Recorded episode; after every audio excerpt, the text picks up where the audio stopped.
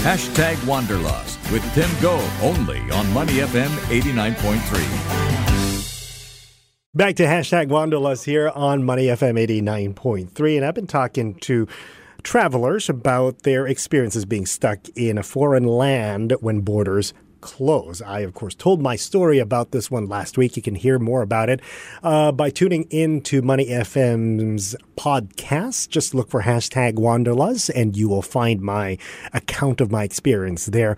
You can also follow it on my Facebook page and LinkedIn account. Anyway, to credit the Uzbek government, it ordered all borders, land and air borders, and all flights suspended as soon as it announced its first case of COVID 19 there without warning. But they did so very fast, very efficient to contain the virus. Of course, many of us were caught off guard. We were traveling. We were not really in constant uh, contact with what's happening around the world, even though we know that uh, you know COVID nineteen is creeping up on many places. Many of us didn't really. I mean, I was checking my phone not as regularly as as I would if I'm here in Singapore. But anyway, we were, uh, as I said, caught off guard. Some travelers, like me, decided to go on with my holiday as planned, as scheduled. Some, though, decided to start finding a way back home. Daniela Manai, a restaurateur from uh, Margaret River outside of Perth, Australia, is someone I met on the flight back. Daniela is a managing director of La Scarpetta Trattoria in Margaret River, and he is taking time off now to join me uh, on the phone from uh, just outside Perth in Western Australia. Danielle, unlike some of us, um, you decided to cut your holiday shorter, or you attempted to cut your ho- holiday shorter anyway, after Uzbekistan decided uh, to close its borders. What were your concerns? Hello, Tim. Um, so, why did I uh, cut my holiday short? I was concerned about the healthcare system probably not being. Uh, uh, able to treat me in case uh, I caught the virus. But also, I, you know, not speaking the language, I prefer to be at home. Australia is what I consider home now. Um, I would have happily gone to Italy. I just wanted to be in more familiar grounds, I suppose. I, I, guess if we met at the start of your holiday, I would have introduced you to some locals that might have probably eased some of those concerns and at least be your translator. But yeah, I did uh, hear from other foreigners as well that the healthcare system won't be well, might not be able to cope with a massive outbreak in Uzbekistan. So that was a concern for me. Anyway, what did the Australian Foreign Ministry authorities tell you when you reach out to them for help? Oh my God, that was uh, an experience in itself. Uh, it's probably because I have an Italian accent, but I was asked several times if I was an Australian citizen, and um, they acted like uh, I uh, they couldn't understand what I was saying. I stated like three times that I was in Uzbekistan, and they said, "Oh, Pakistan," and I said, "No, Uzbekistan." Oh, Kazakhstan. I'm like listen, I know I have an accent, but I'm pretty sure you can understand what I'm saying. And he said that he hadn't mentioned my accent, and um, it was ending the conversation. I was absolutely shocked, to be honest. It was um, it was awful, and this is uh, that was the number of the CC, the um, the center. Um, for the emergency center for Australians abroad. So, yeah, quite shocking indeed. Now, you also hold an Italian citizenship, right? Did you try to reach out to the Italian embassy? I do hold uh, an Italian passport, and um, uh, they were kind of very helpful, or at least uh, they seemed very human and concerned about me. Um, they just told me that um, I had to give them my details, and as soon as they would have um, um organized a charter flight to Europe, uh, my name would have been on that list. Uh, that said, I had to wait um, several days, uh, in fact, until the day I left Tashkent to Jakarta um, to hear from them and they were organizing a flight to Monaco the day after. Now, Danielle, we met on the same flight to Jakarta. For those of you listening to us, we met on the same f- chartered flight that uh, Uzbekistan and Indonesia's government put together to to evacuate uh, Indonesian citizens, Indonesian university students uh, out of Uzbekistan back to Indonesia, and for Uzbek residents to come back from Indonesia to Tashkent. Anyway, we met on that flight, uh, and I think uh, Danielle, that was the last one out uh, to this part of the world did you how how did you know about that flight? Did Australia help you out or tell you about this? Absolutely not. The Australian government hasn't paid for anything, and in fact, uh, it didn't seem very concerned at all. Um, about uh, Australians abroad. I heard so many stories about other people, and people are still stuck to this day in foreign countries. um, that's that's a bit concerning. I only heard about this through the UK embassy in Uzbekistan, as um, you know, Australia doesn't have an embassy in Uzbekistan. There is one in Moscow, responsible for it.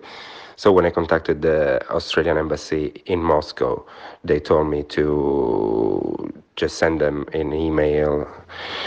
Um, well, to send an email to the UK embassy, CC them in their email, and from then on, I had been dealing only with the UK embassy. I'm speaking with Daniel Manai, a traveler I met on the special chartered flight back from Tashkent, Uzbekistan to Jakarta, bringing us closer to home. Uh, he's telling me about, uh, telling us really, about his experience uh, being uh, stranded in a foreign land. So, uh, Danielle, you were also the only non Indonesian smart enough to get the health certificate that none of us were told about. Uh, this was a last minute requirement, and I only found out when I was checking in for my flight two hours, or three hours, in fact, before uh, takeoff. So, how, how did you find out? Uh, the health certificate story is a funny one. Um, as I've been researching, uh, visa requirement or transit uh, visas for different countries. I I really wanted to go back home, and uh, when I read about this flight to Jakarta, I went immediately on the internet looking for answers if I needed a a visa or a transit visa, and I couldn't really find anything clarifying. So I just Google for the number of the Indonesian embassy in Tashkent, and I was talking to this um, guy Maksud. He was really helpful, and he told me about the health certificate. And I said, even if I asked if I needed even just for transiting, and he said yes. Mm-hmm. I I emailed the UK embassy again asking for directions. They haven't replied, so I was hoping to get my certificate at the airport, and that mobilized the entire airport. It was it was so sweet. Everybody was so helpful. And then I received an email while at the airport from the UK embassy saying you can contact this international clinic and I I just flew there. um, I got a taxi and I gave them a call before, obviously saying asking if they would be able to provide a certificate, and they said yes. Eh, they actually asked me if there were more people requiring the certificate, and I'm like, I really don't know. Yeah, here we go again. If we would have met two weeks earlier, even a week earlier, you could have alerted me uh, about this because you know what? I spend my afternoon in my Airbnb apartment just waiting uh, to go to the airport that day. But anyway, yeah, like what you said, kudos to the airport staff for really bending over backwards to help us uh, get things done at such a last minute. I know you probably were a little bit pissed off that uh, the flight was delayed because of us but you know what? The foreign minister asked the flight to be delayed so that we can also uh, board that flight. Anyway, I've been talking about how good uh, Uzbekistan Airlines ground staff have been. The foreign ministry officials also are trying to make sure that we all make it to that last flight. What was uh, your experience like with them? My experience at the airport and with Uzbekistan Airway staff and all the staff at the airport was amazing.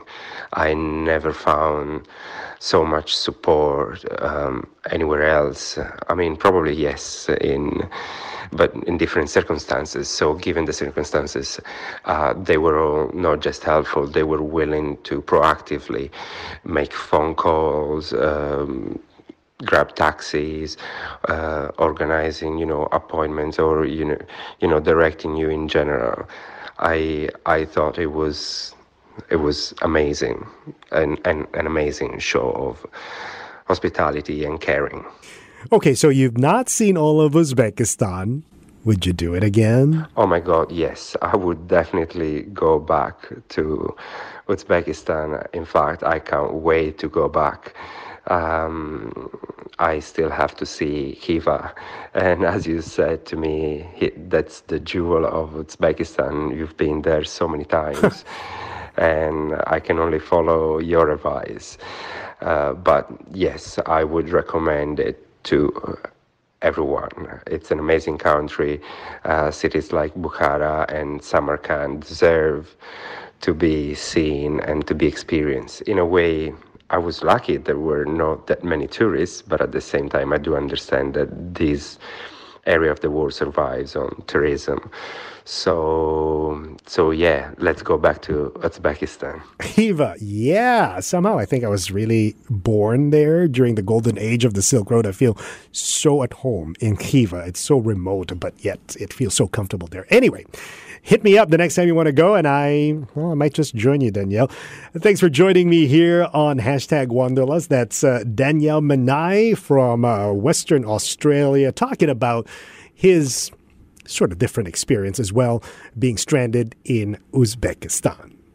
Well, as you heard from both uh, people I spoke with, both travelers, uh, different experiences and different takeaways from our uh, time being stuck in Uzbekistan. But uh, I think the bottom line here is we kind of stayed calm, relax, and uh, and that's how we managed to be able to get out uh, of the country at the right time on the right flight. Because imagine if I had taken the flight to Delhi or uh, to Kuala Lumpur specifically, I would have been stuck in Kuala Lumpur uh, to serve a 14 day quarantine period at that time that the flight was returning uh, from there. So I guess the bottom line here is when you are ever again in a situation like that, just stay calm, just look at all your options. And, you know, you might not get the perfect option on the first day, but if you wait it out,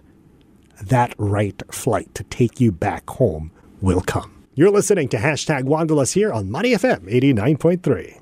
To listen to more great interviews, download our podcasts at moneyfm893.sg or download the SPH radio app available on Google Play or the App Store.